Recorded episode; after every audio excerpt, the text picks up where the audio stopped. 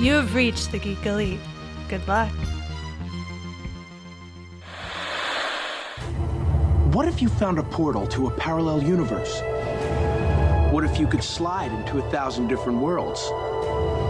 Where it's the same year, and you're the same person, but everything else is different? And what if you can't find your way home?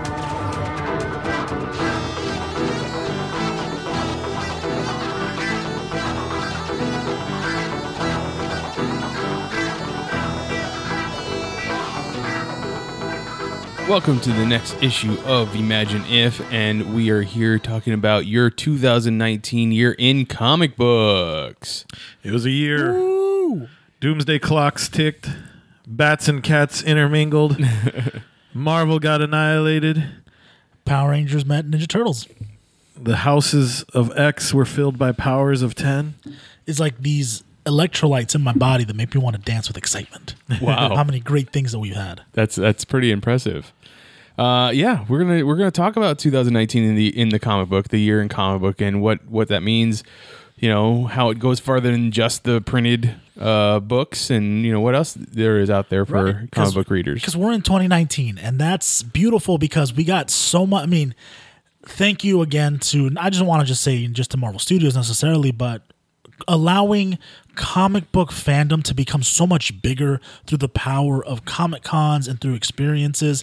Not only do we get to up our game in the stories that are being told because these narratives are fantastic but now they're being put on a much more commercial scale. From looking at them from you know television shows that come out to hbo or hulu to also fantastic um, movies that continue to come out every day. So yes right now being a comic book fan is great and having different ways to consume comic book information just makes it that much better Yes, there you This go. is true. Yeah, it's no longer regulated to just being your comic book page. It's the movie screen, it's the small screen, it's everything. And then Plastic Fantastic and video games and all that. It's just Fantastic's time. So I mean, it's the uh, the the pop culture is fantastic for it all. yep it's all there So let's uh, get into the spin rack first, and then we'll go go over to uh, the, the our year in review.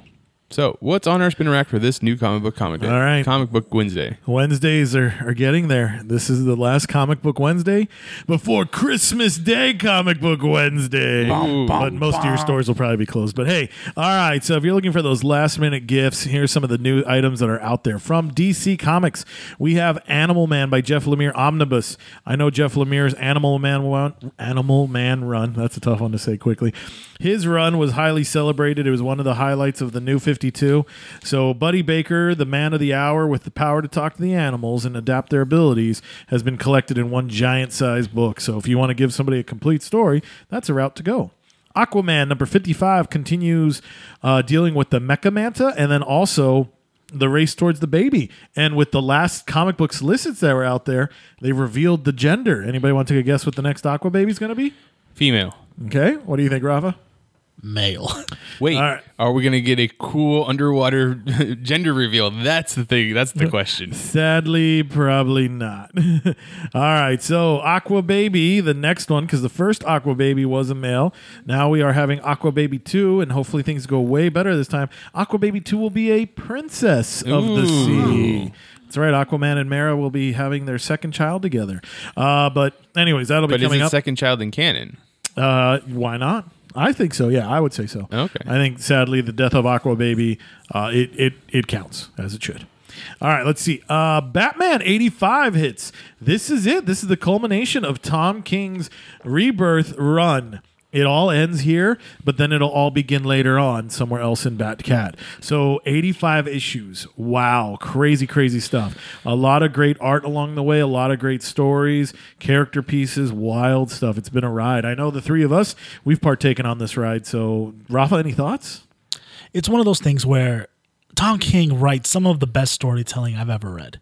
And it's not for everyone, and I understand that. And I personally love the humanity that he brought to Batman because it wasn't so much Batman as that silent night protector. It was Batman who had a sense of humor, Batman who was allowed to be bigger than the the the the, the symbol that he was, and also just those that series of stories just kept upping the ante as far as epic conclusions with the thematics and the themes, which I really enjoy, but at the same time being able to make me laugh. And I thought that's why I loved it so much.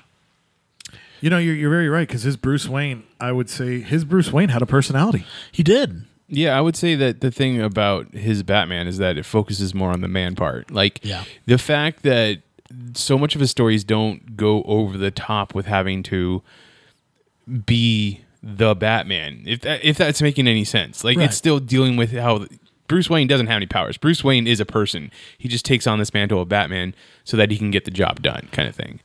My my biggest regret about the whole thing is that he doesn't get to go, get to issue 100. Like he he put in the time, he put in the work, Yeah. and he doesn't get to go to one. I know everybody's like, oh well, Bat and Cat will get him to 100 issues, but it's not 100 issues of Batman. Right. That's very true. and I feel he's gone this far with the story. It's a shame that he didn't get to, get to finish it.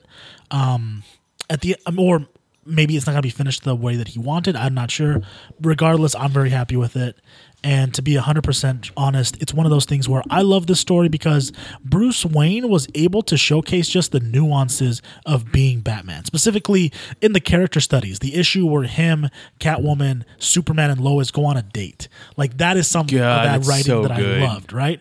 The issues where he also brings in other characters that are continuously throughout come becoming more and more like Kite Man. That was something that was truly beautiful. How, who would have ever thought Kite Man would be such a pivotal character now? Charlie Brown of the DC universe. Yeah. is hell yeah. And so it just it, it built the Batman mythos in a way that I really enjoyed. Whereas I feel Morrison added to the to the the crazy symbolism of what Batman is supposed to be. I feel what we got here was more of a understanding of the humanism that makes Batman endure and why he wants to be a hero.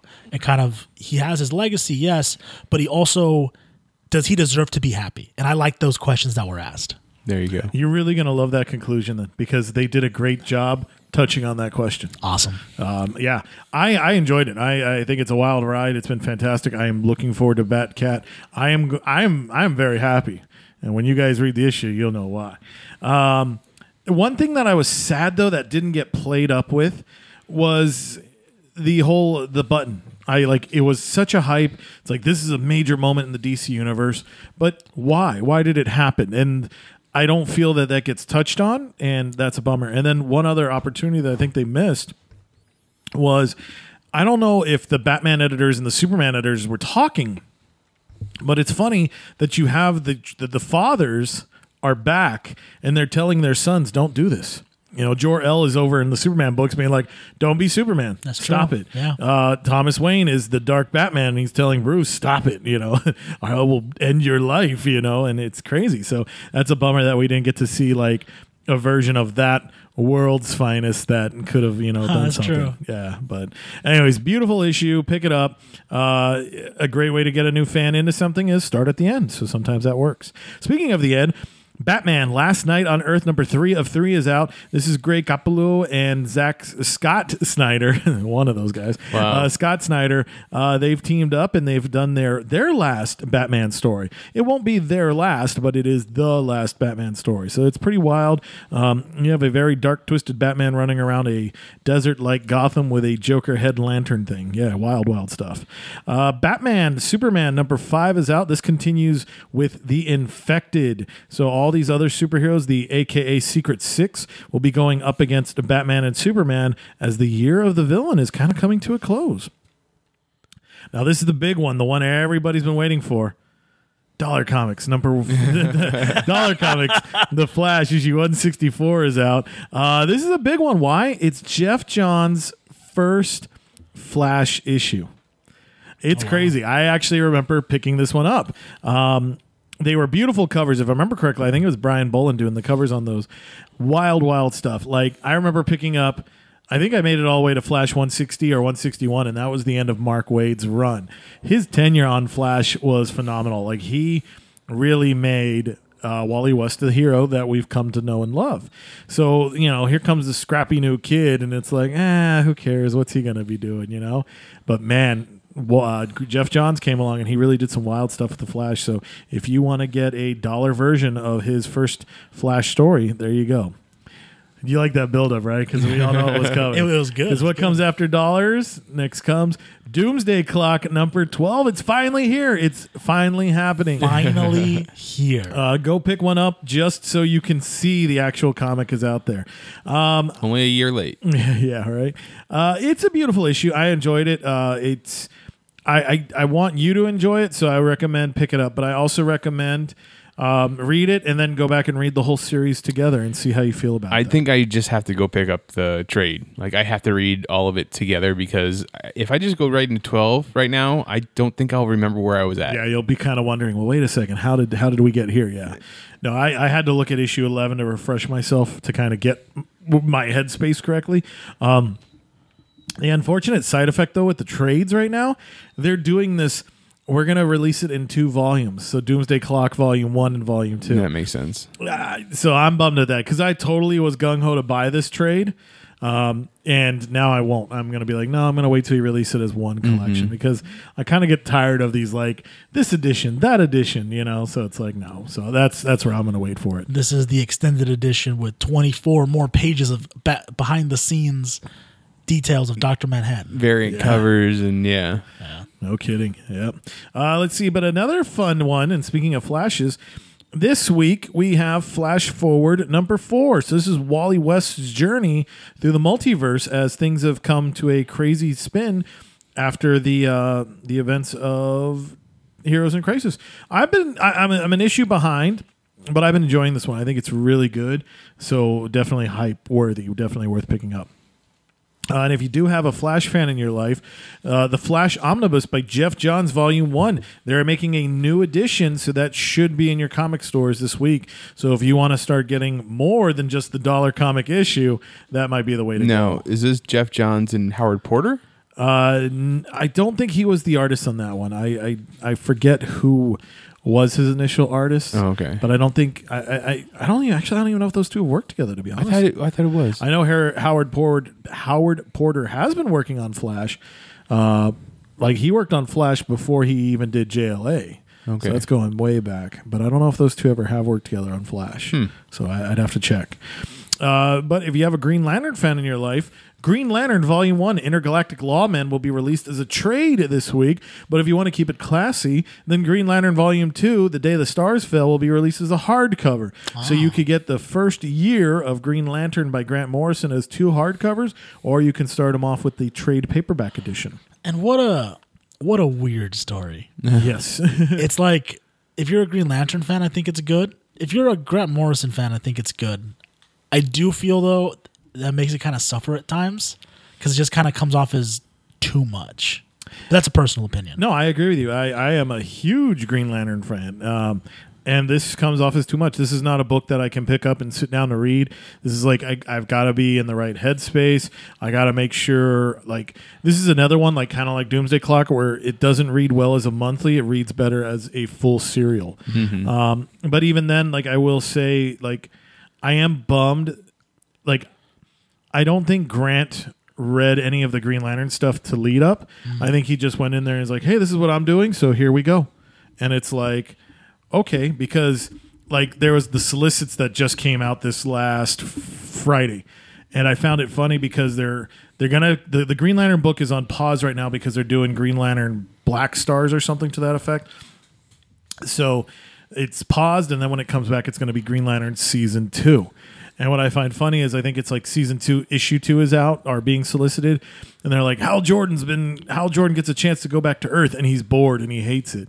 And it's like that's not Hal. Hal, like I remember wa- reading him several times, being like, "Screw you, Guardians," and throwing his ring down and being like, "I want to be on Earth. I'm a man. That's my home."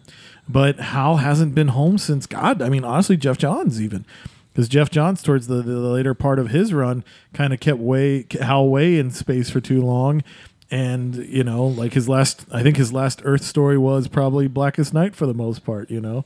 So it's been crazy, but yeah. So, but anyways, that's that's where we're at. That's where it's at. Harleen, part three of three. This is by I think Septon Se- Sejic, if I say his name correctly. Uh, this is kind of like a new origin of Harley Quinn how she came to be and, and how these things are happening.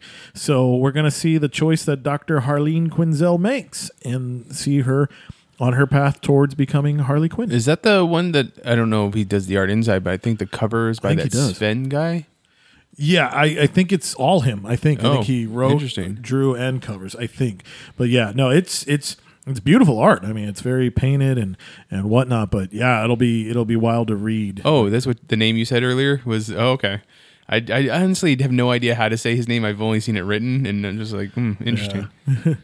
Uh, let's see. The infected, though, as I mentioned earlier, uh, they will be uh, getting their own one shots and whatnot. So the infected, the commissioner, issue one. So we get to see the evil Jim Gordon get his own one shot here.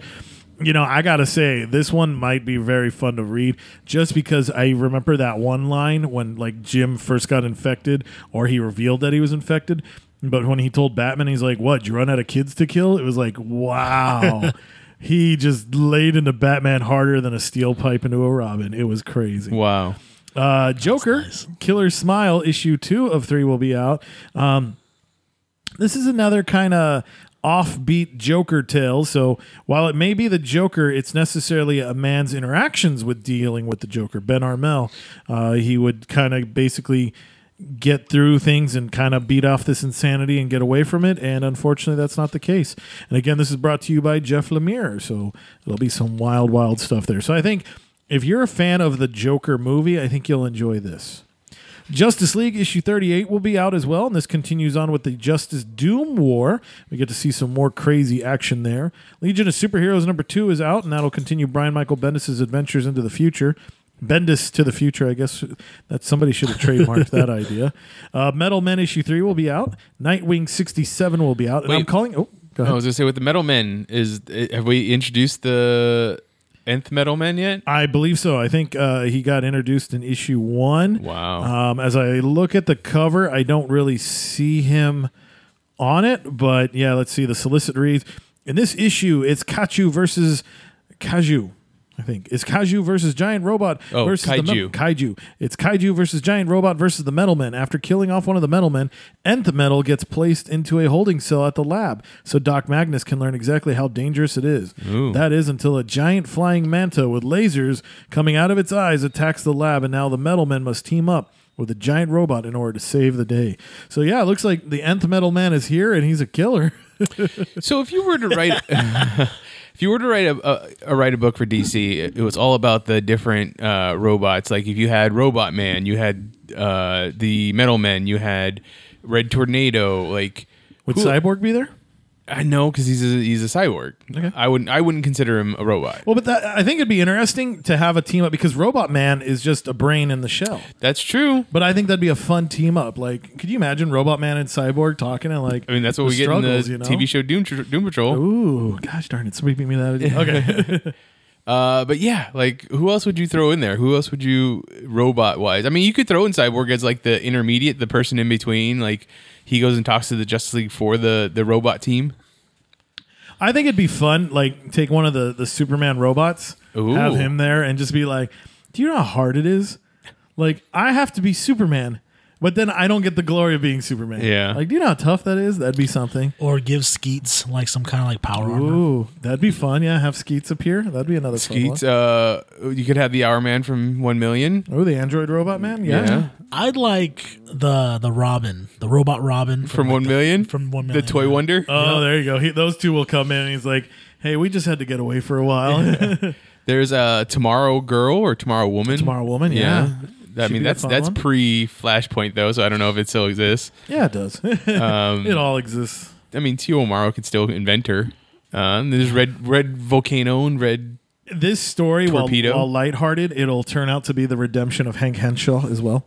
Oh, God. We get to see like he just pops in. He's like, "Oh, so since I'm a man, I can't be part of this robot, but I'm more robot than man." And that's what it goes. Am I a butterfly dreaming I'm a man, or am I a man dreaming I'm a butterfly? And it'll just have this deep thing. so we'll think it's just a fun comedy riff. No, no. Take that. Uh, who's the guy who writes all these like clone stuff and stuff like that? Philip K. Dick, I think. Oh yeah, Yeah. yeah. All of his uh, May- electric dreams and Maybe stuff. it's written by Philip K. Dick. Did he pass away? Think that he has passed away. I'm not positive, but Then maybe if he, I mean, if anybody would have their subconscious put into a robot, it'd be would Philip K. Dick. Yeah. I think he's written enough about that to know not to have that happen to him. That's true. That's true. He's giving us warning tales. uh, yeah, I mean, can you think of any other uh, robots or androids or cyborgs in the DC universe? I, I can't. Are, are there any of them like that the new gods use? Because I know the Amazons don't use any. No, Well, you have Mother. Box, so maybe this is a They have story where Mother like, Box. Mother Box gets her moment where she's like, "You know how much stuff I fix for those people, and they call themselves gods, yet they just run around like or children." Super Cycle that the Young Justice use. True. Oh, we also there you got the go. robot uh, Stel or Stem from Green Lantern. Yeah, Oh yeah, Stel, S T E L, Stel. yeah. Stel, he's there. And then don't all of like those uh, those Green Lanterns become like Omega Lanterns when they become Oh, the Alpha Lanterns, The Alpha yeah, Lanterns. yeah. And they get infused with like robot parts. yeah. God, there's a concept that didn't get touched on. Yeah, So I, I think that'd be an interesting. I mean, that's kind of like uh, Avengers AI. Yeah. And then one rogue, uh, what are they called? Manhunters. yeah, the Manhunters. Oh no, yeah, you get the Manhunter. Manhunter. You could have But too one soon. You, you don't want to messed up. remind people about the robot Manhunters because Oh, that's true. we're trying to make Manhunter cool again with uh, uh, Leviathan. Leviathan. Yeah. Or maybe actually that'd be fun. Have the robot Manhunter be like, "Yeah, they were building us up, and then now we're here. we're here in this book." okay, continue. Yeah. Um, so, anyways, uh, Nightwing hits issue 67, and I'm calling it here. I mean, duh, it's a no duh. But they recently announced that they're going to do a Robin 80th anniversary special book. So, kind of like how they've been doing those 1000s and now the 750s. So, next year is Robin's 80th anniversary. Dick Grayson will be 80 years old. And So he's they're still looking very handsome. Yeah, very much so. Uh, so that is perfect because I think issue 75, now I have no insider intel, but I think issue 75 is going to be the return of Nightwing. I think we're, I think Ric Grayson's days are his issues are numbered. Good. I'm tired of this fake Robin. Fake Nightwing Robin, man. fake Nightwing, fake Dick Grayson. well, it's Yeah. funny because it's like you No have fake dicks. Give me give me the real man dick. Wow, he went there. Oh, okay. That that came off more political than I thought. Uh, now you hear it. Yeah. I retract that. All all penises are fine. Oh, there you go, I just really don't like this new this new Dick Grayson man. Ric Grayson. Well, it's Yeah. funny because like it's like okay, let's get him away from being Nightwing. All right, cool. Let's let's give him a normal life. And then what does he do with his normal life? He winds up being Nightwing anyways. Yeah, Yeah. a different And it's version of Nightwing. I just I don't know. Like I, I kind of wish they would have. I wish Ric Grayson's personality would have been like, no, I'm not helping these people. I'm not doing it. I'm not following into it. This is not my this is not my problem. And then maybe one of them dies, and then he's kind of like, oh, I would like. But then again, I guess it kind of sounds like the Spider-Man myth, though. You know, but why not put that on there? Here you go. I'm gonna derail us quite a bit right now, but uh, what was it? Spider-Man: Secret Identity, which we talk about a lot on the show. Nightwing gets accused of murder, so Dick Grayson has to come up with four other identities. What what what's one that you would come up with that you would have him use? Ooh, really? I really Are just these- silenced the Well, room. but are these like are we making up new stuff like they did, or are we taking on legacies? I mean, it would be cool if you could come up with a legacy that's not being used. But other than that, just yeah, sure, give him a new name and a new like identity, like superhero identity. Like, like Spider Man made himself into Prodigy, which was like he kind of stole Superman's uh, storyline. Like I'm from a different planet and stuff like Uh-huh. that. But obviously, he still had only Spider Man powers. yeah. So I mean, I I think it'd be fun. Like maybe he becomes the Crimson Avenger. Okay, like know. the with the guns. Yeah. Wow. I mean, they don't have to shoot anything, but he kind of does that. It's like I'm gonna be Batman, but I'm gonna be more dark, more noir. you know? I'd have him for sure turn into act like the so Nightwing was a character that in Krypton, right? Yep. Yes. So, yeah, so I'd have him be Flamebird. Oh, I was thinking that too. Nice, yeah. bad. He gets to be he gets to be his own partner. Yep. So, do you remember? And I don't know if they adapted this into uh, Batman comics or not, but do you remember in the Batman the animated series, the old serial that Batman? Oh, the Grey Ghost. The Gray Ghost. Yeah. Yeah. Would that is that a character? I mean, is that a character in the DC universe? It is now because is? Dick Grayson brings it in. He's like, "I'll be the Gray Ghost." Yeah, right? And then Bruce is like, "That was my childhood hero." That's true. That would be that'd be cool. I mean, it was it was pretty much the Shadow, wasn't it? it was the Shadow. It was it was Adam West. Oh, okay. In all honesty, they just did that kind of to recognize Adam West's tenure as Batman. and he wore a gas mask, didn't he? no, he was a guy in a gray suit with the cape, the fedora, and he had the goggles. Goggles. Okay, I thought he had a gas mask on. The goggles. No, that's the Sandman. yeah, that's the Sandman. yep. I'd also like to do like uh, I'd call him the acrobat. Just new IP. I like it. He just comes out and he's just decked out in this leotard, kind of like how uh, not Marionette, but what's the other one in, in Doomsday Clock? The mime. the mime, kind of like that kind of clothes, Uh huh. um, but with like a mask, and he's just. He just all like, he's like he's like Criss Angel mind freak, and he shows up. He lost all illusions. I like how you could play that too. It's the acrobat. Oh, that's pretty good. I'm here. Could could he get away with that though? Like, would people recognize Dick Grayson or uh, I'm sorry, Nightwing underneath the a new costume? If they got now? to see a clear look at his ass, yes. Yep, I was just gonna make the same Yep. joke. Yep, if they get the Always. butt I shot, was gonna then just yeah. go with fighting style. Like Dick Grayson has a very unique fighting style. that is true. I think they played that though because when Dick was Batman during the whole Grant Morrison thing, Mm-hmm. not necessarily in the Grant Batman and Robin book, but I think it was in the Judd Winick Batman book. They played with that. They were like, his fighting style is different. Yeah, it's you different. know? So yeah, I, I could see. like someone like Deathstroke or Bronze Tiger could pick up on it easily Oh, because yeah. he'd be he'd be fighting them and be like, oh, oh, I know who you really Yeah. are. really, boy, don't do Pretending to this. be the bat. I think that'd be fun. That could be like a Vicki Vale thing. You know, she's like, wait a second, that's not Bruce.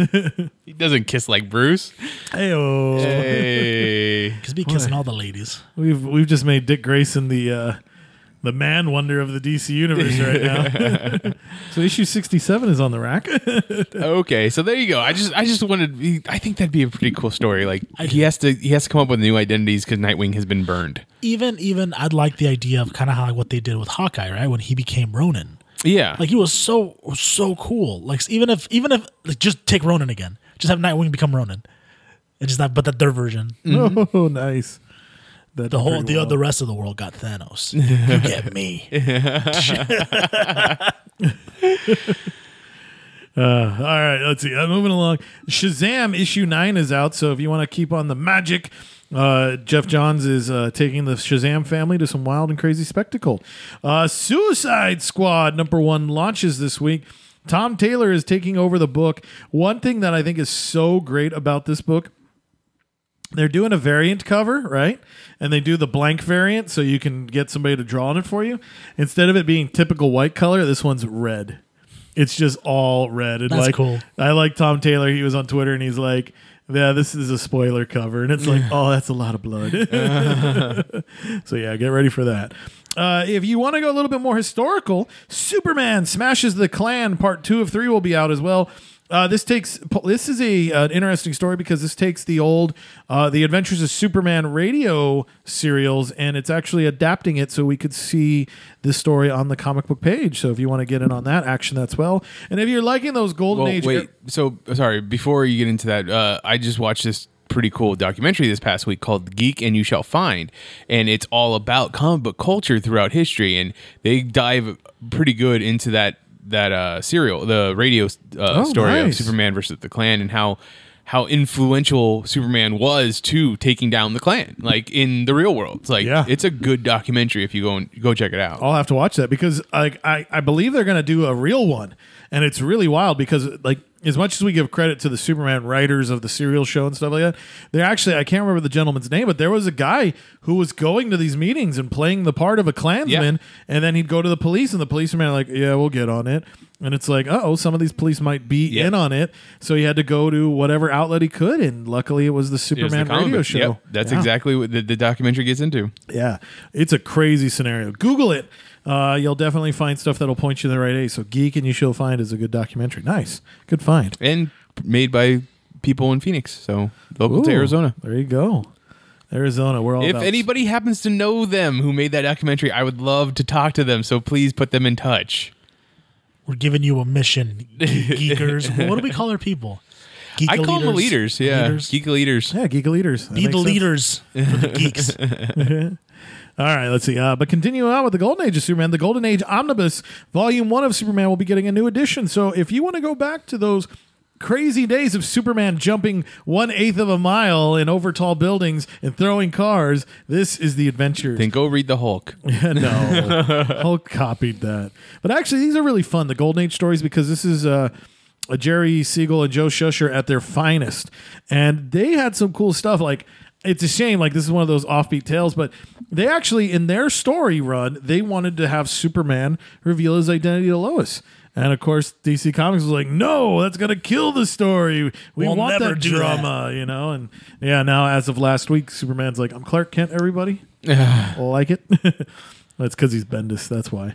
Um, Anyways, moving along. Superman's pal Jimmy Olsen, number six of twelve, will be out. Teen Titans thirty-seven will be out there. Uh, if you're enjoying the Watchmen because of Doomsday Clock and all that fun stuff, and the TV show that's out there, there is the Watchmen Companion. This will be a hardcover edition that features all kinds of extras. Um, and it's it's comic book based, so like you will get to see um, a ton of like like people forget how much art is out there. Uh, DC Comics used to be doing their own um, what you might call RPG, a role playing game, and they actually made a Watchmen extension, so you could get those character sheets. Uh, you get to see all kinds of different house ads that were run at the time, uh, the Who's Who pages, and this one even blows my mind. The question, his own book, right? But like early, early on, Vic Sage, the question, issue seventeen, guest starring Rorschach. What? so the question and Rorschach have met. This is crazy. So I'm gonna have to go check that out. So yes, uh, if you want to get to see a lot more of the Watchmen in print. There you go. That's a fun one. Uh, Wolverine, or, sorry, Wolverine, Wonder Woman will be hitting issue 83. Wonder Woman Dead Earth issue 104 will be out. Wonder Woman's getting her own miniseries. And in this miniseries, it's going to be taking her on an adventure that is basically, um, I don't know how to say this. Like, she's dealing with like I oh, well, a dead Earth, like basically just the Earth in a grim future in a grim future. So she's trapped all alone, and she's got to do this. So um, yeah, just wild looking stuff. The the art visuals, I'm not too sure the creative team behind this one. I don't know their names, but the visuals are very very wild looking stuff. Uh, year of the Villain, Hell Arisen, number one of four is out. So now that the Year of the Villain has concluded, it's time for miniseries. Hey. That's what it's all about. Uh, if we flip on over to the other side of the street, Has it concluded? yeah, What what happened with Lex? yeah. Okay. Um, it- well, the year of the villain wasn't necessarily like a miniseries; it was just a banner that was Yeah. running across the comics. So uh, essentially, you need to be reading Justice League, and right now they're going through the Justice Doom War, and I think they're like on part seven of eight. So the banner will conclude. And that's why they're they're having all these miniseries. Uh, he's still on the quest to get the power of Promorthia or something like that. I forget what her name is, but she's the mother of the Monitor, the Anti Monitor, the Forge, and all these other crazy new characters that have been introduced. Crazy. I don't know. uh, Marvel, though, is giving us 2099 Omega number one. That's right. The 2099 storyline is coming to a conclusion. Uh, it started with Alpha, ran in various series, ran in the Spider Man books, and now it comes to a conclusion this week. Amazing Spider Man number 36 will also be part of that. Um, so be sure if you're getting the 29 story, 2099 story, that you pick up the Spider-Man issues as well because that's going to tap into it. Um, I love the fact that 2099 is the Marvel future. Like they've set it up, they're stating that this is where it's at. So I think that's pretty wild. I kind of wish, like maybe in a nod to Kingdom Come, that they kind of did stuff like that. Like that'd be neat. That like, yeah, you can have all these new people being heroes and whatnot, like they did the Next Generation. But it'd be neat to have some of the other heroes come back or go forward or something and be like, "No, you crazy kids, you need to calm it down. we're gonna we're gonna take control here." So that'd be pretty wild. Uh, let's see. Annihilation Scourge Omega number one is out. So, yes, the Annihilation Scourge event is also coming to a conclusion. So, you can pick up that there. Uh, Avengers issue 28 will be out. Black Panther number 19 as well. Daredevil number 15. This issue hits me because I love Daredevil. This story has been great. It's been a fantastic run. And this is the last Daredevil of the decade. Wow. It's a lot of D's rolling in there. So do yourself a favor, pick it up. Pick up all the issues you missed this last decade because they've all been fantastic. Um, Dead Man Logan Volume 2 will be out, and this is called Welcome Back Logan. So if you want to get the conclusion to Old Man Logan, this will be the second half of it. So if you have a fan that was a, a lover of the Logan movie, definitely pick this series up. That'd make a great gift. Uh, Defenders Epic Collection Volume 9, The End of All the Songs. Eternals number one will be getting a facsimile edition. So if you want to get ready for phase four of the Marvel Universe, this is the book that started it all, and you'll get to see how it all began, along with the Eternals Secrets from the Marvel Universe number one. So this will definitely show a lot more of who these characters are, why these characters are, and everything else about them. Uh, I'll probably be picking these up as well because I know nothing about the Eternals. Excalibur and Fallen Angels issues four will be out, continuing the dawn of X. So we get even more of the the the, the, the Krakoa, the X Men, and everybody, all the mutants. And Dawn of X has been just delightful. Mm-hmm. if you're a casual X Men fan, if you're a diehard X Men fan, these are great stories to just kind of come into because they're just shaking up the status quo. And there is history behind these characters, but even if you don't know a lot of it, the the plot does a good job of kind of giving you an idea of okay well this is what's happening right now. But if you know the background it adds so many layers to what you're actually reading. And there's something for everybody. If you want something lighthearted and fun marauders is a lot of fun. If you want something more magic based excalibur's kicking ass. If you want something violent and gritty we got x-force and we got fallen angels. If you want something weird but in the main canon, I just go with the normal X Men line. so it, I mean, and then New Mutants is just like sabotage in space. I love it so much. So these these are really good. Yeah, no, I really love the fact that all the X Men books count. Yeah. Like this is the first time where it's like, wow, these books are something else, and it's true. It's it's like if you want to see what's going on, you got to go everywhere, and I think that's fantastic. And I do love the fact that the X Men book, it's like Cyclops team up, X Men team up. You know, it's just Yeah. like, hey, here we go, and it's wild and wacky. So yeah, it's crazy, crazy. It'll be stuff. either Cyclops bonding with his family and his house, or Cyclops and his kids fighting monsters, or Cyclops and Emma Frost fighting old women. It's it's a wild ride. I don't know how else to describe it. No, that's really been the rundown of the first three issues. Yeah, and if you like, if you consider the X Men to be like friends of yours, what these issues do is you kind of come in like, okay, what are my friends up to? And that's what the best part is. Yeah, no, he definitely puts a very uh, human touch on the mutants, and it's been fun, fun stuff. Uh, let's see, moving along. Guardians of the Galaxy number 12 will be out. This ends Donny Cates' run on uh, the Guardians, and it might even be kind of a big conclusion of what's going on in space. Donny Cates has been one of the main architects of the Marvel Universe recently, so we're going to see a lot of conclusion stuff happening here. History of the Marvel Universe number six of six will be out. That's right. If you wanted to know what the story of the Marvel Universe is, this six issue miniseries will definitely tell you everything. And I hear with this issue six, it won't just stop at now, it'll go into the future as well. So we might see some spoilers, which is always fun stuff. Uh, Invaders number 12 will also cap off as Chip Zdarsky's fun run on the Invaders. Like he really did a good job. Uh, if you're a Namor fan, this is definitely a book I would point you towards. Iron Man Invincible Origins trade paperback will be out. This is kind of neat. Marvel has finally gotten on the idea of saying, "Hey, we want to put out a book out there that will just basically be like, you want to learn about Iron Man? It's all right here. From the classic origin to the modern origin to the best origin." It'll all be collected in one trade. King Thor, issue 404. That's right. It's the end. Jason Aaron has been with Thor for a long time, and this is his final story with Thor. So, congratulations, Jason Aaron. Thank you for a wild ride. Wow. Uh, Marauders number four will be out. So, again, talking more about what's happening in our. Um, X Men universe. Marvel Tales Annihilation number one will be out as well. And the Marvel Tales book is back for the 80th anniversary of Marvel. And it's basically just a great, strong reprint. So if you want to see a lot of space adventures, this is the book for you. Marvel Spider Man Velocity number five of five will be out as well. This will continue the PlayStation 4 adventures of Spider Man. New Mutants number four will be out as well. Uh, don't worry, folks. He's back with a vengeance. Revenge of the Cosmic Ghost Rider number one of five is out. I don't know what he's doing, but you're probably going to read it, and it's fun. You don't. We don't have a Spider-Man team up book right now, right? No, unfortunately, there is no Marvel team up or Spidey team up. We have Spider Verse. Do you? Spider Verse. Yeah, you do have Is that it happening. ongoing? Oh, it's another miniseries, I It's a think. miniseries going. I don't know how long it's going to go on, but I know they're on issue three right now, and it's just Miles Morales going to different timelines, and he's teaming up with different versions of Spider People. Okay. That's been a lot of fun. In the last in the last issue from last week, he was going out and doing things with Spider from the like Evangelion style Japanese one. Oh, Um, so I mean, but it's not a traditional team up in the sense. right. If you were to start up Spider-Man team up book, and this time it's Miles Morales, uh, in the regular six one six universe, if that's what we're still calling it, who are the first three people that you would have him team up with in the book, buddy cop style? I think the first issue, I would go with. Okay, I think I got some. I'm going to put a twist here. The first issue, I would make it Namor.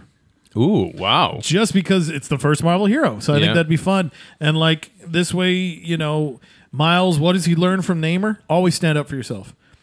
Believe in your convictions. But then, because Namor's kind of crazy, Miles also learns don't just like just because you think you're right doesn't mean you're the best. You know, because I do see a lot of those quotes that get tossed out there where it's like I'm not rude, I'm just truthful. And it's like, yeah, but truth is a matter of There's, perception. there's also well a thing called tact. yeah, so I think that would be really fun there. So I would go there.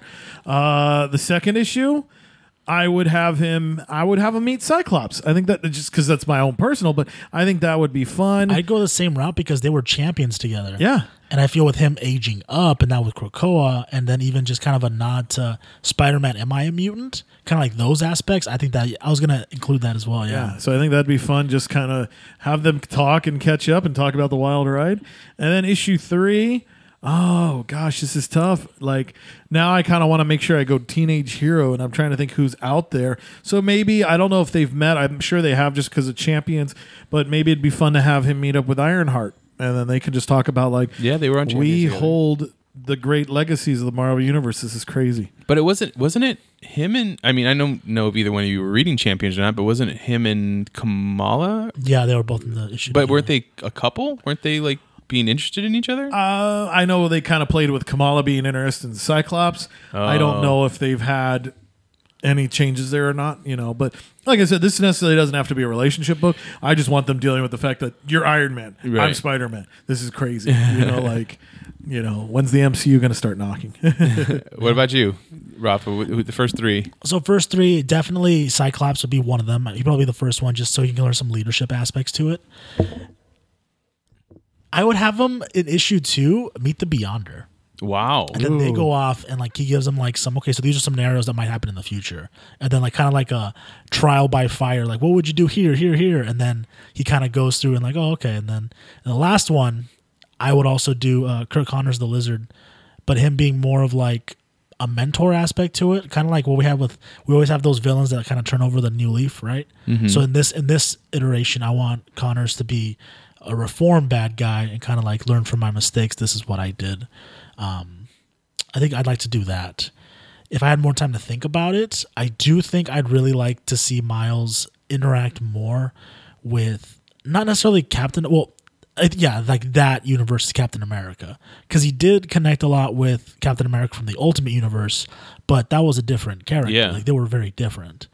Um, I'd also like him to interact more with Ben Reilly and um, Scarlet Spider. Why can't I think of his name right now? yeah, Ben Reilly, the Ben Scarlet Reilly, Spider. Or are you Scarlet- talking Kaine? Are you the other Kaine. I'm one? thinking about Kaine. Sorry. You don't I get like Kaine without. I like to see both of them. They take on their little brother.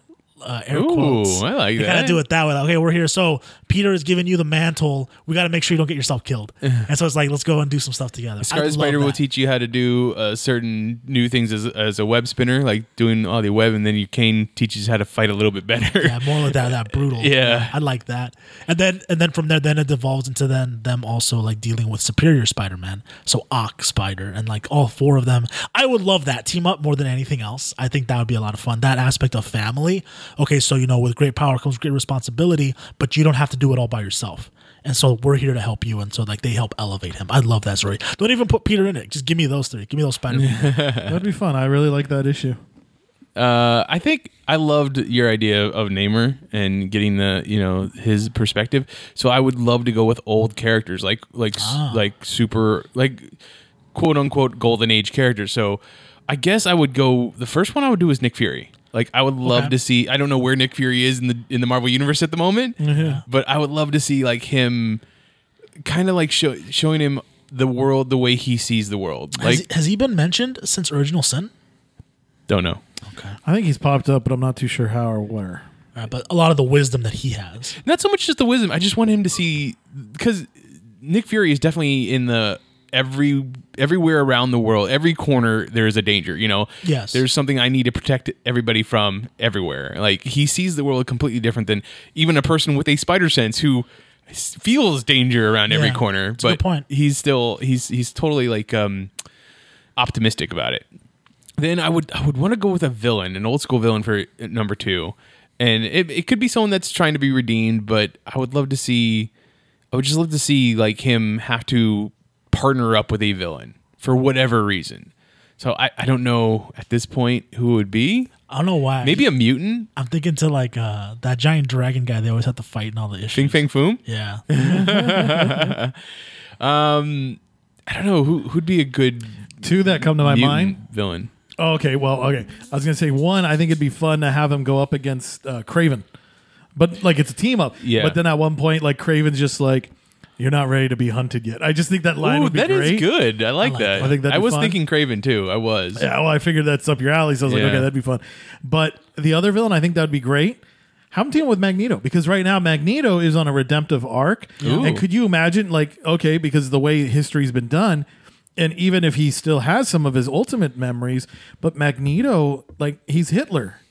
Yeah. You know, like, A like as a human, you're like, oh my god, this guy's the death of me. Actually, I, I don't, That'd be I don't wild to know. have those two I would team up. see hit, hit, uh, Magneto as more of a, a s- uh, Mussolini Okay, than, that's than fine. Hitler. But I get what you're saying. Yeah.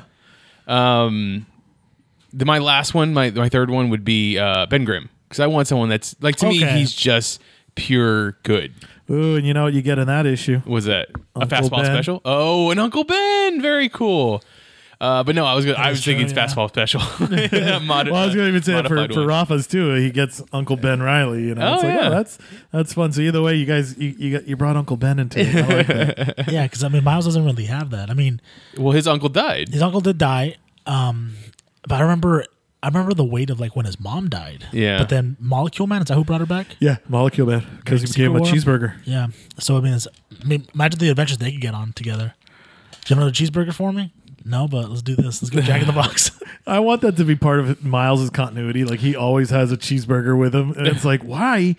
Out of all the things you could have brought with you, why did you bring a cheeseburger? He's like, dude, that saved my mom. You don't you don't understand. Most of these villains are just hungry. That's all. They're, they're just they're You're not they're yourself when you're hangry, yeah. hungry. I'd like to see kind of a run of of him meeting just royalty. I would love to see two of the people him, him interacting with. I'd love to see Miles interact with Well, uh, T'Challa? Black Bolt. Oh, Black I think Bolt. that'd be very interesting, especially with the whole Kamala aspect. does does does uh, is Miles a talker? Like, is he like Peter in that way, where he talks all the time?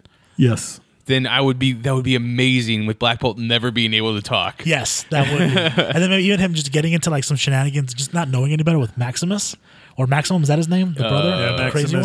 Uh, Yeah, yeah. and then the other person, I'd love for him to just to him be in Latveria for like some reason, and then he has to do things with Doctor Doom, So not Ooh, not that'd. T'Challa. not T'Challa. I would love to see him interact with Doom. Like then that that would be Like pretty cool. I wouldn't necessarily. Like, it'd be cool if he went to go interact with T'Challa. Like maybe it was like a because he's still a kid, right? Like he's still like a teenager. Yeah. So like uh he, he wins some kind of sweepstakes thing where he get, actually gets to go to like these different region areas and do some kind of a report. all the So- tech stuff, dude. Yeah. So he goes see uh, exactly. Like, I'd love to see him and Shuri just enjoy each other's company. Yeah. That'd be a lot of fun. That would be cool.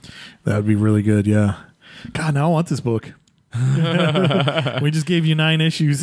yeah, that would be great. Marvel, get on that. Okay, go ahead. Sorry. All right, well, let's see. I'll try to wind this up real quick.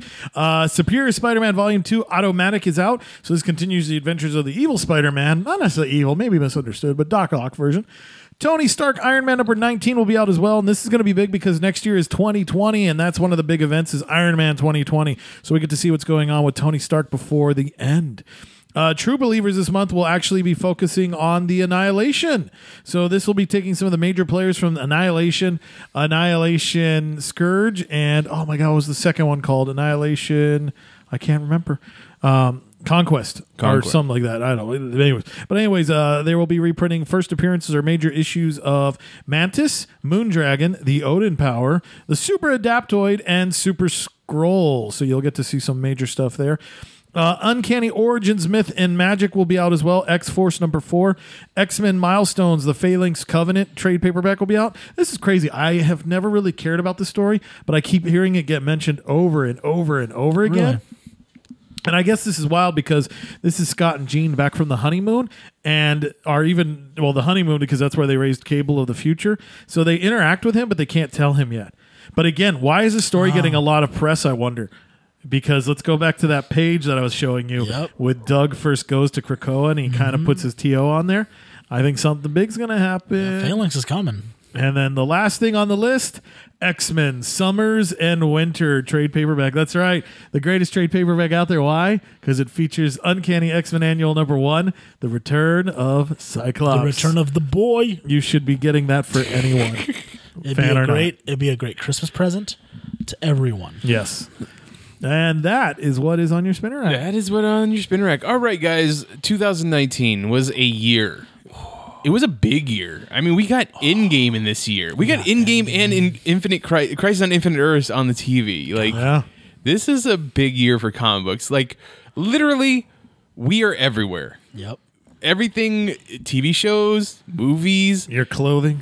clothing like it's uh, it's not unusual for people to be talking about comic book characters in a normal setting. Like it's it doesn't have to be in a comic book store. It doesn't have to be in an arcade if people understand what arcades are anymore.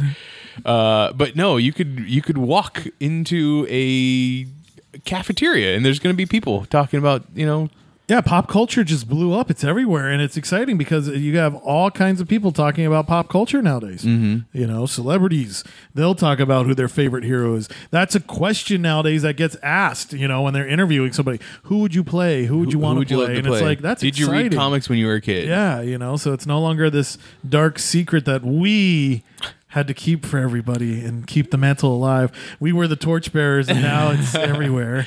So let me ask you, you two, what were your favorite comic books of the the comic runs, comic graphic novels? You know, what is some, the favorites that you read this year, 2019? Okay. There were many. Okay, we can't. I, I can't have the both of you sitting here talking about House of X, uh, Powers of Ten over and over. Okay, very quickly then, very quickly. Ladies and that gentlemen, case, read my article. ladies and gentlemen, boys and girls, everyone who exists in this universe who's listening to this, the greatest comic book adventure narrative strand that I've ever read this year and all years to come. X Men were brought back to the Renaissance with House of X and Powers of X. Now- I will talk the greatest amount for this because it's that good. I was just gonna say, like, I, I didn't read it, but I got it through the two of you vicariously, and it just it it what they did with the X Men just sounds so out there to me. Like you just came completely out of nowhere with there are multiple versions of these these guys. They get reborn all the time. Uh, Moira has powers, and it's to reincarnate ten times over. Like. I don't know. It, it, it's just it to me. It sounded so out there. I was like, I don't know if I want to read this stuff, but it is great. Everybody's been talking about how great it is. You guys have been talking about how great it is. It's just, I, it's so far away from any X Men that I would ever thought I would have seen that it's it's just too far out there. it mutated. Yeah, I guess that, the, the perfect way of putting it. Well, I mean, it's, it's so it, it's it's a culmination of a lot of things. Like it's finally a master architect came in and said, "Well, wait a minute. If you've got this, if you've got that, what happens when you put them together? Look at this. Lo and behold, and it's like, wow, that's that's actually pretty genius. Like." He only added one new thing. I would say Moira having the mutant abilities, but everything outside of that is just I'm going to take this toy, I'm going to take this toy, and I'm going to make them do this. And it was like, wow, that's really cool. But Hickman does that like when I read his, I missed his Fantastic Four, and in his Fantastic Four, he gave us the Council of Reeds. That was huge. That was exciting. It's like wow, that's pretty darn genius. Like why have we not seen that before? Uh, and it's out there in the pop culture because now I have the Council of Ricks. You know, so it's like okay, it caught fire. It did great.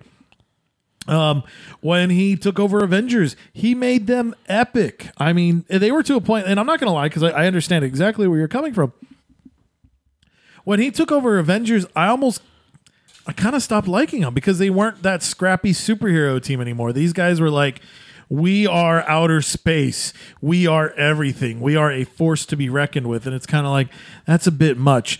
And if anything, it kind of teased me because I go back to uh, a really fun story, Avengers Forever. It's a 12 part maxi series.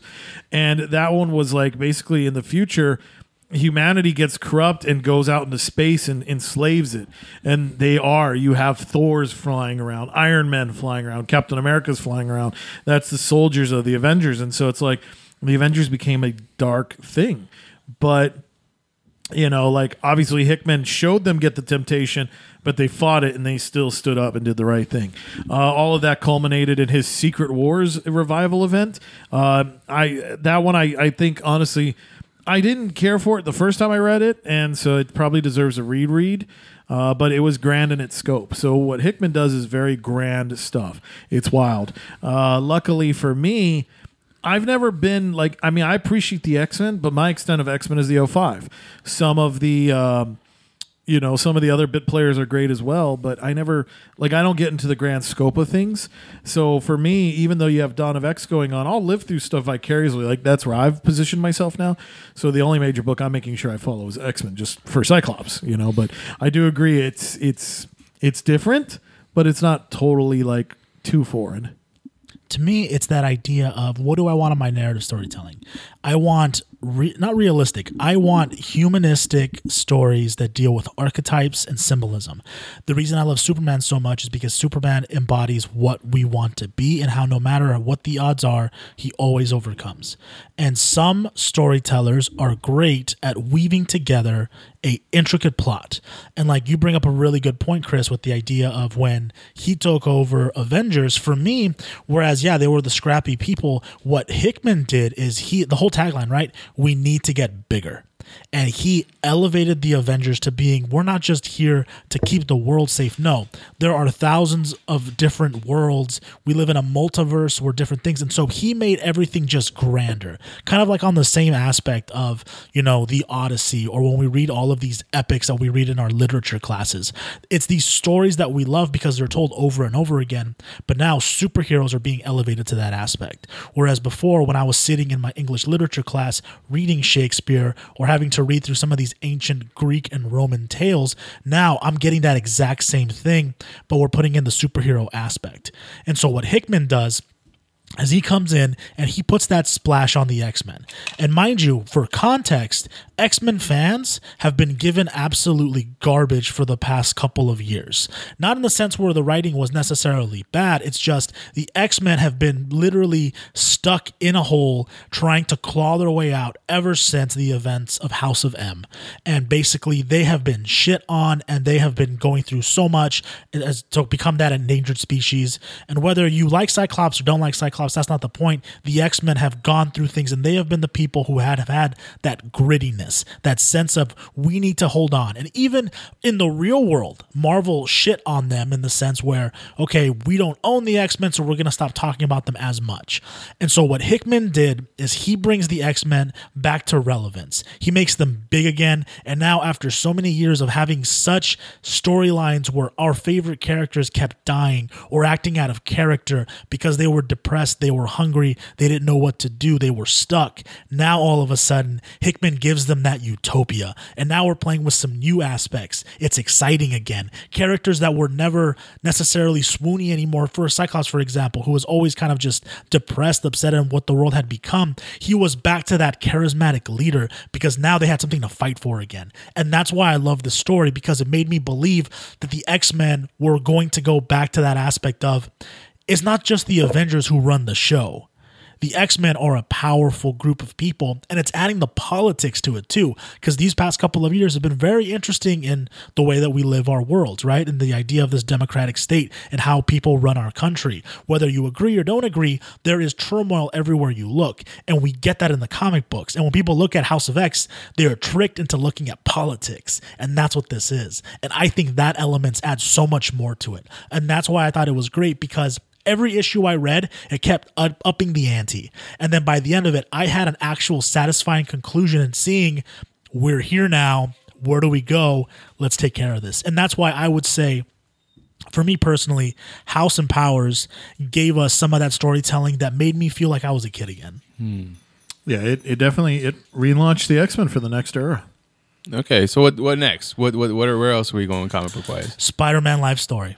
Okay. How Yes. can you not write a great year in review without putting the story?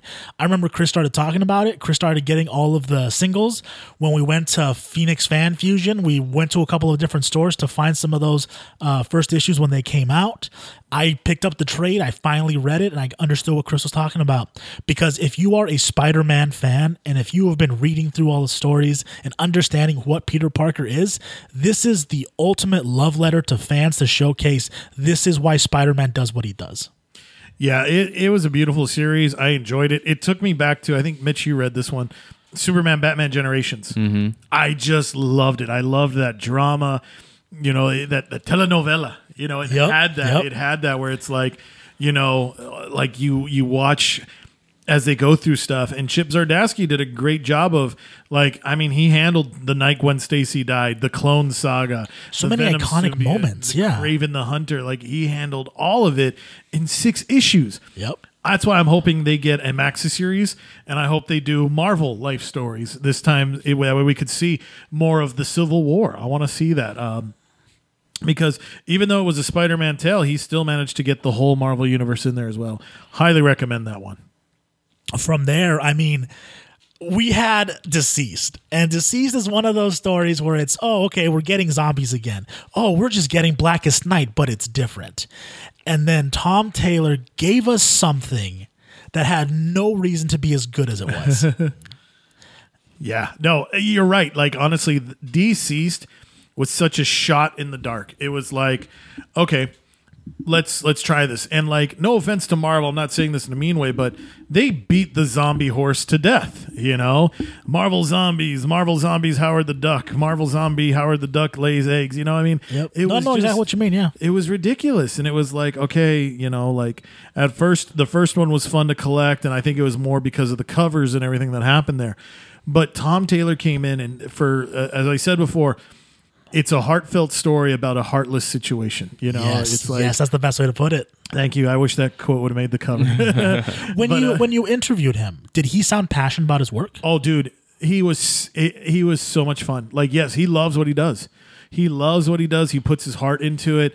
Um, you know, because I remember asking him about it, and you know, it's like we, we both of us agree that it's a Superman story, and that's great because even though it's the DC universe, it is a Superman story. Yeah, it is um, core. But what's even better too is it's a Lois Lane story. And when I mentioned that to him, I said, "Yeah, like I, I love the fact that the narrator was Lois, and I love that you know in the story she survives." And he's like, "That was important to me." Blah blah blah. And he was like, "My wife is Lois Lane," and I was like, "Wow, like this guy loves what he does. Like he is such a, a comic book writer that gets excited about it, and I love that. I love everything about it." Um, I especially enjoyed when they did the the one shot, "A Good Day to Die." Yep, that was a because it was fun. like, man, you know, Booster Gold, Blue Beetle, uh, John Constantine, Mister Terrific, Mister Miracle, Big Barda. This was great. This was peanut butter jelly and marshmallows all put together, and surprisingly, it tasted well. Which I don't know if that does. I think it does. Don't they have that weird fluff stuff? Yeah, it's nice and sweet. Yeah, yeah. but it That's was what we great. That was such a great pick, yeah. Um, so definitely, it's it's fully collected. Uh, even next year, they will have a sequel, Unkillables. So, well, not necessarily a sequel. This will be what's happening in DC, but with other characters. So this time, we're to go and we're to ride along with Red Hood and Deathstroke and see how they deal with the heroes failing the DC universe. And I think what's most important to note about this, for me personally, is this story did a really good job of reading through it. We knew, okay, this isn't a main continuity, or maybe it's going to be one of like the one of the fifty-two Earths, right? That's what I'm assuming. Sure, yeah. If, if we want to put it that way, if we want to fit it into canon.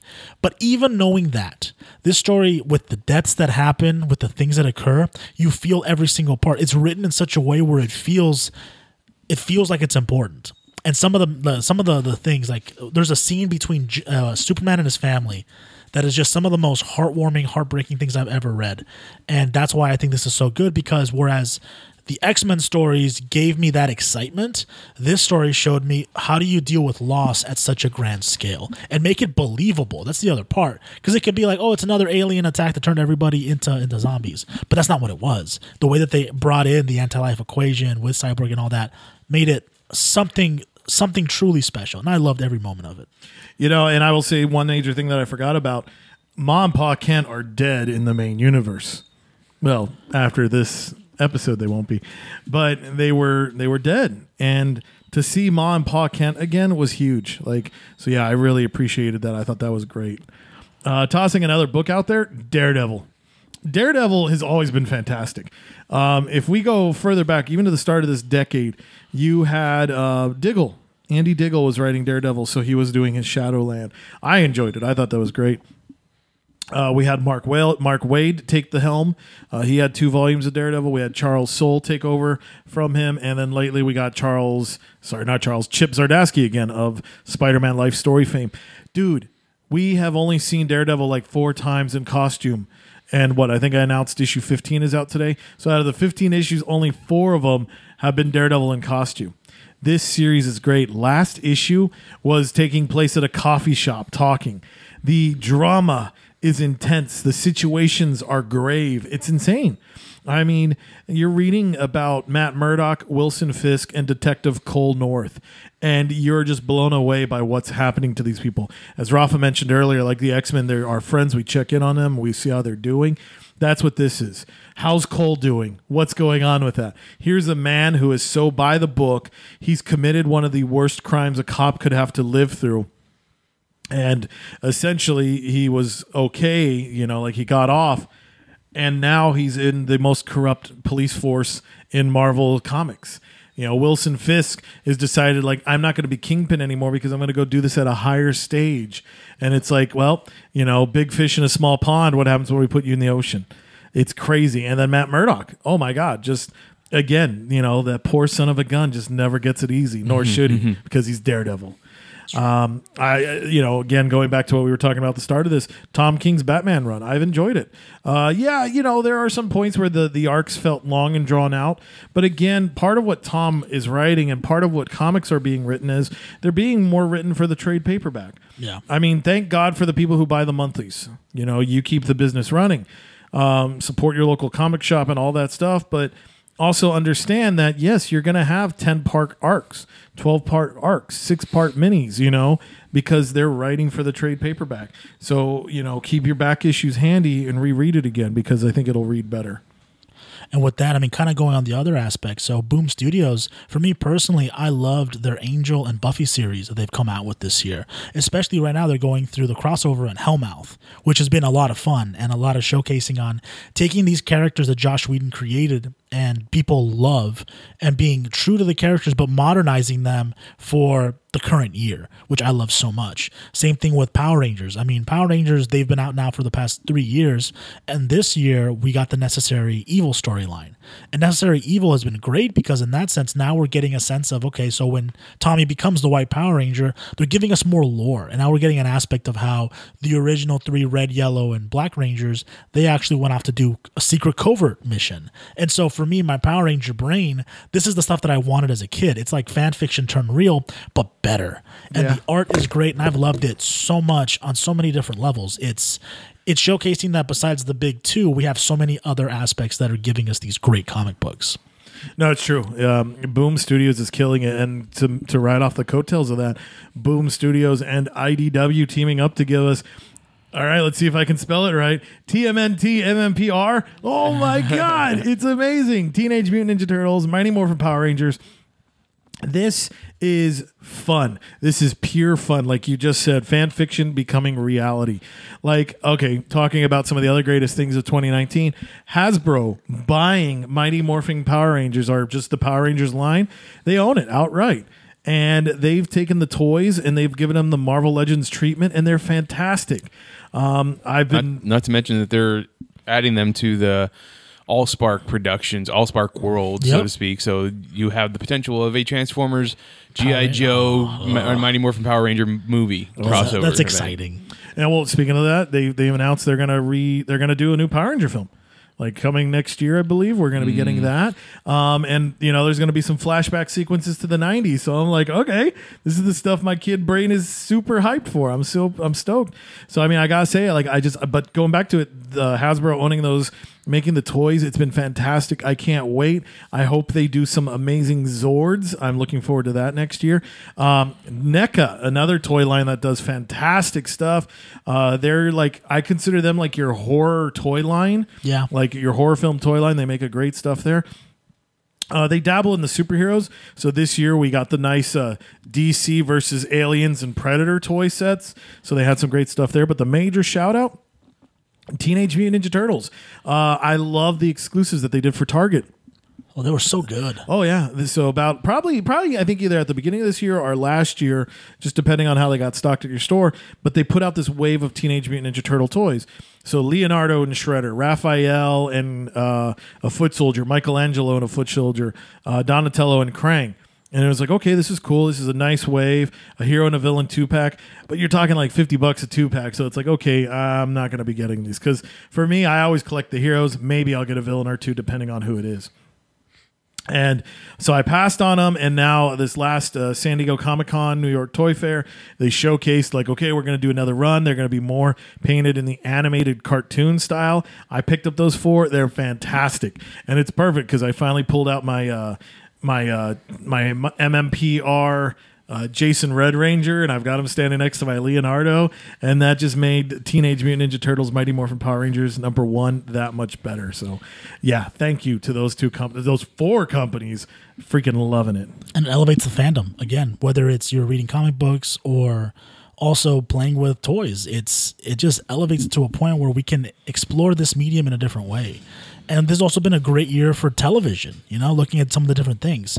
Mitch, I know you've been watching Watchmen. What have been your thoughts there? Dude, Watchmen is one of the best written shows, uh, probably in the last decade. God, it's for so, me, it's so good. It's it's so good. Um, I know a lot of people have this aversion to Damon Lindelof. Uh, I didn't watch um, Fringe. no Leftovers. Uh, it's it's A one beautiful of his, show. Yeah, it's one of his most critically acclaimed shows. Love that show. I was a huge fan of Lost, so I I watched that all the way through, and I loved the ending. I thought it was great. Um, I don't have a problem with his Alien movies. Um, I know a lot of people do, especially Alien fans, but I, I'm I'm okay with it. I just think that this show totally does the thing. Like adapting Watchmen is difficult as is. Oh yeah. So he decided to go further in the future. What happens after the events of Watchmen? And that's what you get. And that's I mean, we have before Watchmen in the comic book universe, right? Right. And Yeah. and I just think that this is the perfect of after Watchmen. Like what does and then he tackles such amazing issues in the show Yes, he does. Um and still bringing it back to a, to a soul character, a, a person for you to anchor to, which is the Angela character, Angela Abar. Um, it has so many superhero tropes. It has so many uh, comic book adaptation tropes now, like the things that you see when you watch the big movies and the big TV shows and stuff like that. And it, it's just, it's just so good. It's good storytelling all around. It's powerful also because of the commentary is good for like what we're going through in today's age Yeah. as well, right? Because Watchmen was so prevalent because of you know some of the themes that it was tackling during its Mm-hmm. time, and so to like to see that again, but in a modernized version, in a scenario where the story you could argue, well, how does this even look like in like thirty years in the future? What does that even look like? And they're doing a great job with it. With that, also another kind of like adaptation, The Boys on Amazon, wasn't expecting that to be as good as it was. Didn't really know anything about it. I heard the hype, and then I saw it and is definitely one of my favorites of this whole year. From just the grittiness to the aspects, I've loved that show as well. Yeah, the uh, the idea of what superheroes would look like if they were real in Yep. the real world, like Yep. what what would that actually be? Yes, corporations would own them. That's exactly what it would be. Like because they have powers, but how do you put that into money? Like how do you make Yep. something of that? And we want our comic book character, we want our comic book superheroes to be like, oh, altruistic. I don't do this for the money. I do it to better mankind. Well. In real world, people have bills to pay. Like, Yep. can I leave my job in the middle of the day to go save somebody that I hear them screaming for help? I, I would want to think, yes, I would do that, but would I? Yeah. Uh, can I clock out for that moment to go take care of that? Um, but yeah, you know, it, the idea that absolute power corrupts absolutely. You need someone like the boys to be like, hey, cut that out. Who spanks the superhero? right? exactly. Well, and even then, I, I love the idea that it tackles like somebody has a bad day.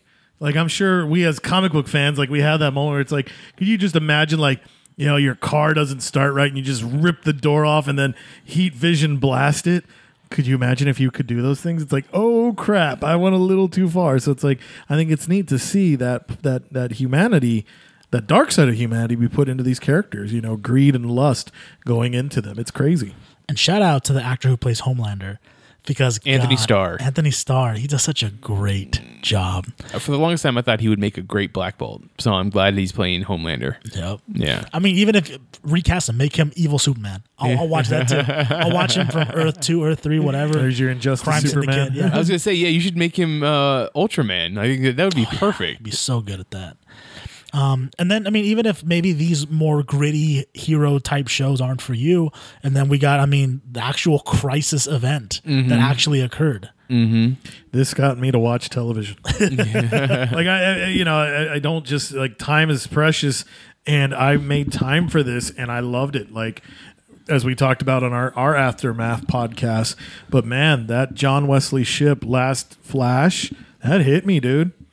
Like that was one of my childhood heroes, and to see him run off and make the sacrifice, God, you know, we've seen whether it's probably well, it's not Kingdom Come Superman, but it's Kingdom Come esque. Yeah. But to see a Kingdom Come Superman strutting around on a set, freaking wow. um it's just crisis on infinite earths it's it's a bold thing to take in take take on in a tv show. And i'm i am super happy with what they're doing. Is it exactly like what we see in crisis on infinite earths the trade? No. But they're adapting it to the world that they've already created in this cw verse you know? And to me it's working. Like my biggest surprise for just the cw shows this this season i'm enjoying all of them. Yeah. but last season for Black Lightning, I kind of tuned out. Like it didn't speak to me. This season on Black Lightning, so good. They've made some changes. They made character changes that just really work for me. And it it's it's really and to see that he's now involved in the crisis, involved with the rest of the Berlanti universe, so to speak, it's just that much better. And I mean, talking about just how beautiful everything is, we're in a point now where if you would ask something like 20 years ago, like, oh, you're gonna in the span of like two, three years, you're gonna get the beauty that is, you know, we were gonna get a Justice League movie, we're gonna get this crisis event, we're going to get the, the beauty that is the culmination of like 20 years of of amazing Marvel films. Was 10 it 20, years. 10 years? I'm sorry. 10 years of specifically going into phases of we got Infinity War last year and now we got Endgame. Yeah. And Endgame delivered on all cylinders. I I, I think so. I loved that movie so much. and how rare that is. Right to see after all these ten years of all of these movies that came out, you had to watch them all, and maybe you didn't have to watch them all, but to get the the full emotional impact of what you've been yeah. doing, right? Yeah. That whole scope to get that aspect of reading these comic events, right, over the years, finally culminating into one final issue. With Endgame, we got that. We got those outstanding moments. We got those heartwarming moments. We got, for me personally, I was so entertained to know that ten years of my time watching through like it was like around twenty movies, right? Twenty one, I believe. yeah, all of these that finally it culminated into something that was satisfying. Yeah. And I loved every and I, I mean, I'm hoping they can continue to capture the magic as they move forward. But even if they don't, The ten years was great. what a great 10 years.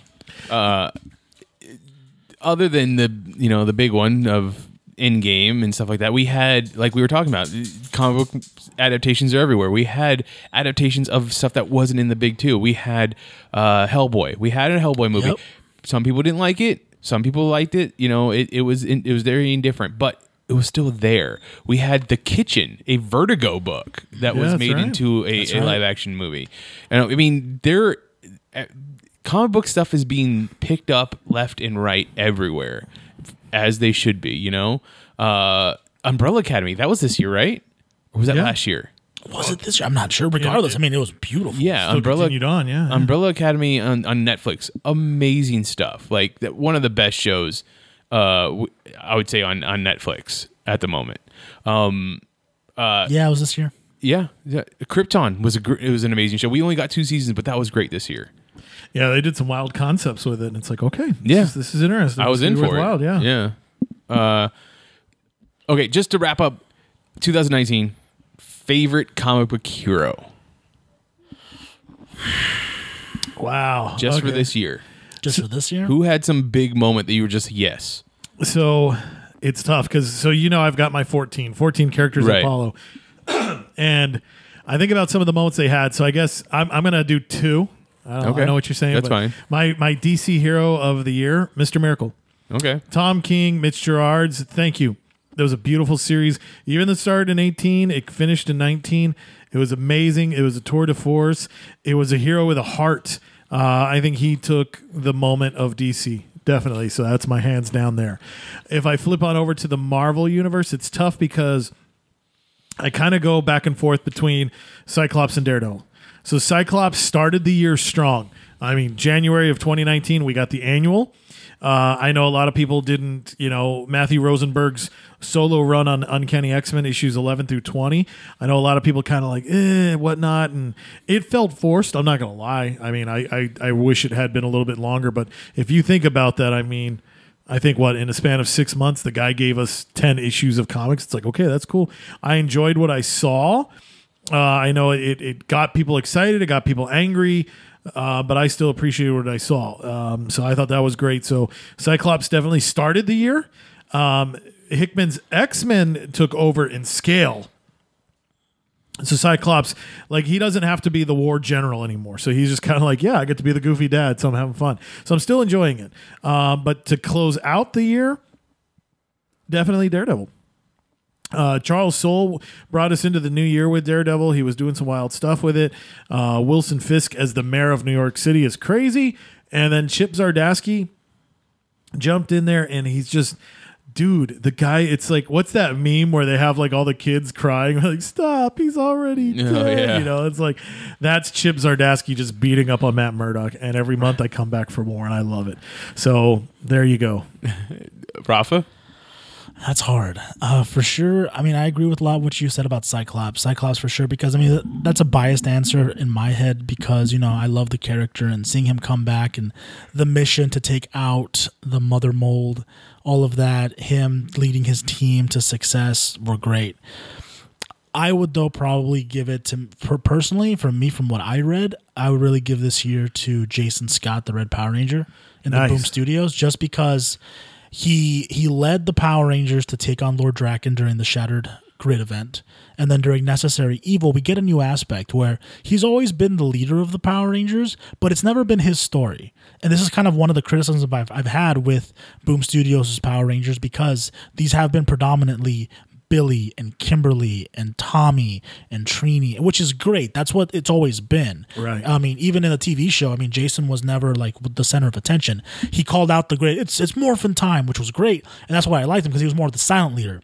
But now in the comic books, he is the one that the Morphin Grid goes to, the emissary, to start a new group of Power Rangers to do the behind the scenes. Okay, the universe is shattered. We need your help, and you can't tell your friends about this. And so, seeing some of those dynamics, to me, being a lifelong Power Ranger fan and him being my favorite character has been rewarding. So I got this year has been wonderful for two reasons. One, I finally got to see Cyclops go back to that aspect of people liking him again, and he deserves that from all that he's been through.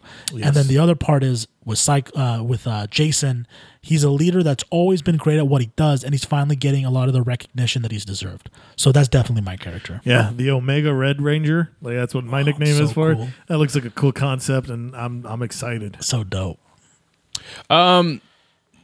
Like I said, I didn't read very much comic books this year, but what I did read, I read Heroes in Crisis. So I would say my comic book hero of this year would probably be Batgirl. In that story, she she takes on that detective mantle. She try, she's putting the stuff together for me. She because she's the one that that ends up with Harley. She's like.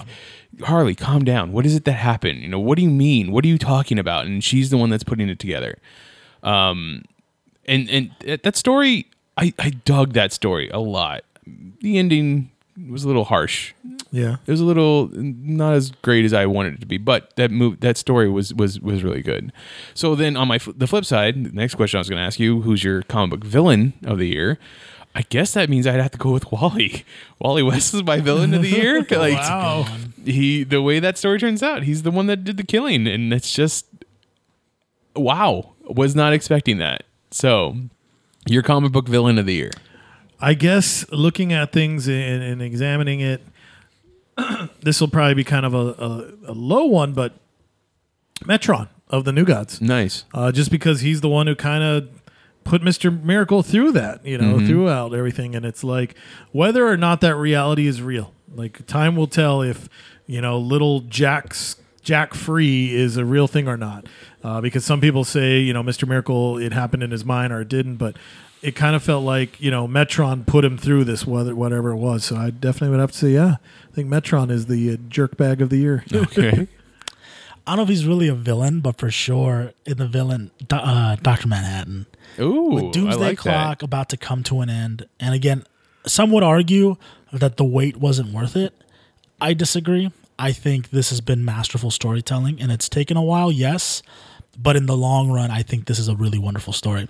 And Doctor Manhattan's one of those villains who, it's not so much he's a bad guy; it's just he doesn't care, and he's he's he's he's curious, and for me, the greatest comic book moment this year, I believe it came out this year. Because again, I'm trying to remember when all of these issues came out, but I believe it was this year when Dr. Manhattan is on Mars mm-hmm. and he just takes out all of the DC heroes mm-hmm. yeah. without without so much of even doing anything.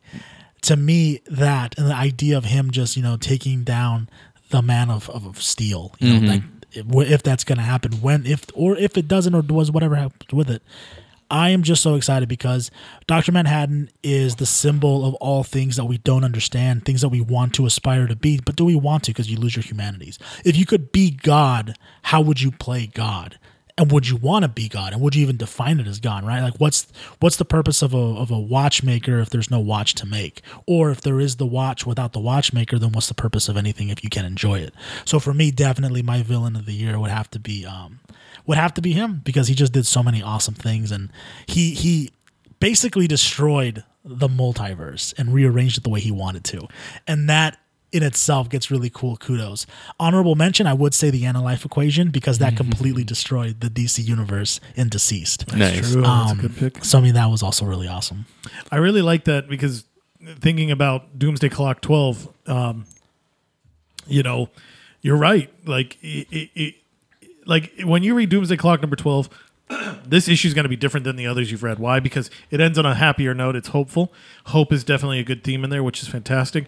But you're right. It's a brilliant man with the powers of God, and he's bored. But the worst part is he's curious. Yep. And he does all these little things. You know, he moves the lantern six inches away. He takes away Ma and Pa Kent, and we just see what's happened because of it. So that's a really good pick for villain of the year. I like that.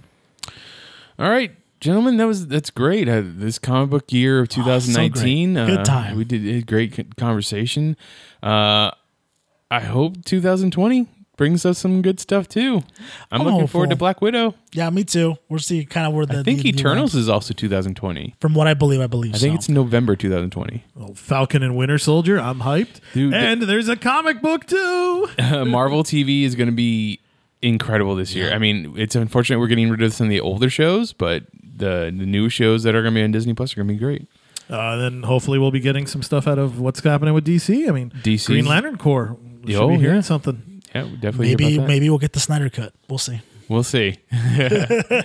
All right. If you want to talk to me about anything that we talked about today, find me on Twitter. I am at Mitchipedia, G E M. G E M stands for Geek Elite Media. You can also find Chris on Twitter at, Uh, I'm on Twitter as stuff I should say should being spelled S H U D. and you can find his writing at. Oh, check out the stuff I write. I write for Geek Elite Media on our website, geekeliteradio.com or geekelitemedia.com, geekelitemedia.com. Yep. And uh, you can also check out my reviews over at adventuresinpoortaste.com as well. Rafa, where can people find you online? You can find me at Mobile Rafi, whether it's Twitter, YouTube, or Tumblr. I try to showcase an all inclusive environment where I get to show off my adventures as well as my action figures. And right now I'm playing video games. Go check out Jedi uh, Fallen Order. Really good.